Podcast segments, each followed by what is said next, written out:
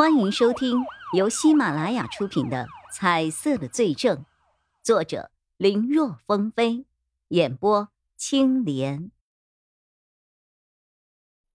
哼，虽然我恨他，但我真的没有杀他。我是想过很多次，我甚至还模拟过，应该怎么去杀他，又怎么不被你们发现。可是，我的前半生被他给毁了，我可不想后半生还要因为他去坐牢。但是你知道吗？人的心里真的很奇妙。他越是摧残我，我竟然吃惊的发现，自己越是离不开他。我可能得了斯特哥尔摩症，对他居然。居然产生了感情。你说的那几个小伙子，的确，我打了他们，因为他们对我出言不逊，还毛手毛脚的。那天我刚好被好好人欺负过，难道他们也想欺负我不成？我一时没有压住火，就收拾了他们一下。对了，黄菊。你说的那个住院的，能够告诉我他是谁吗？啊，不说也没关系，医疗费多少尽管说。我当时的确出手太重了，不光他，其他人但凡有伤到的，医药费我来付。高玉这一番话简直是说的滴水不漏，弄得王建玄都不知道该怎么问了。他都还没有问，人家已经毫无保留的说了出来。王建玄有些吃不透高玉的话中哪些是真，哪些是假，但多年的刑警直觉告诉他，高玉还有很多的隐瞒，甚至今天的这番对话很有可能都是高玉早就预料好的一种结果，所以从神情到言辞都是那么的自然流畅，自然到太过于丝滑。反倒有些假了。从动机上，高玉有足够的理由，但只要没有确凿的证据证明郝浩仁的确是死于高玉之手，那么到目前为止，所有的证据只能够增加高玉的犯罪可能性而已，根本定不了他的罪。王建玄默默的看着高玉，高玉也不再说话，也只静静的看着王建玄。两个人的目光相触，都看到了彼此眼中所暗藏的无法解读的内容。高女士，还有一个问题。王局，你随便问，我肯定知无不言，言无不尽。好，我想知道一下你和高逸逸的关系。关系？什么意思啊？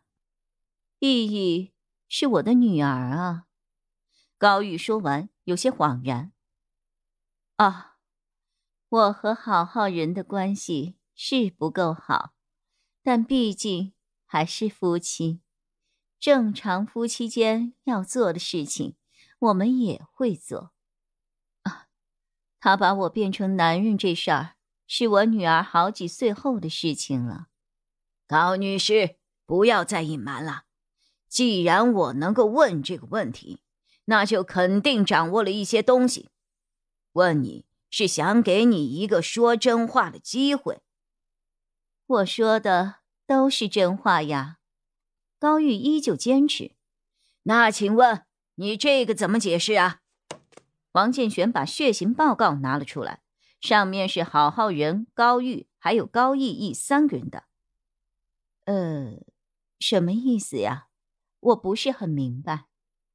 高玉看了看内容，满脸的茫然。从医学的角度来说，你和郝浩仁的血型所生下的孩子不可能是 O 型血，而高逸逸却是 O 型血，这说明她不是你和郝浩仁的女儿。这科学的事情难免也会有意外吧？也许我们就是那个例外。高玉还想继续说，王建玄啪的一声，又把一份报告放在了高玉的面前。那是一份亲子鉴定，结果表明高逸逸和高玉之间完全没有血缘关系。高玉看了之后，神情猛地大变。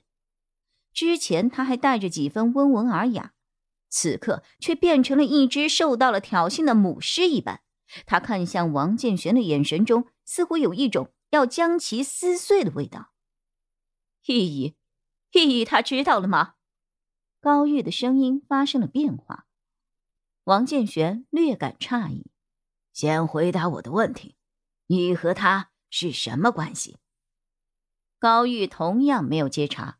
而是盯着王建玄看了几眼。他已经知道了。他是怎么知道的？有人告诉他的，还是……说到这儿，高玉忽然明白了，是不是上一次体检的时候我暴露的？王建玄暗想：这个人好敏锐呀。本来他想一点一点的试探高玉的反应，所以没有一上来就和盘托出。既然话都到这儿了，再继续隐瞒下去已经没有意义了。你想的、说的都没有错，高法医是无意中发现的。那么现在就请你解释一下吧，这是怎么回事？高玉沉默了。半晌无语，但看表情，似是在追忆过往。好半天，他开了口：“高逸逸虽从血缘上不是我的女儿，但我对她如同亲生一样的对待。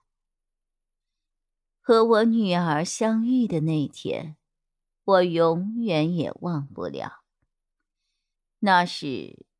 一九九八年八月十八号，嗨，你看，多么吉利的数字啊！本集播讲完毕，感谢收听，更多精彩内容，请在喜马拉雅搜索“青莲嘚不嘚”。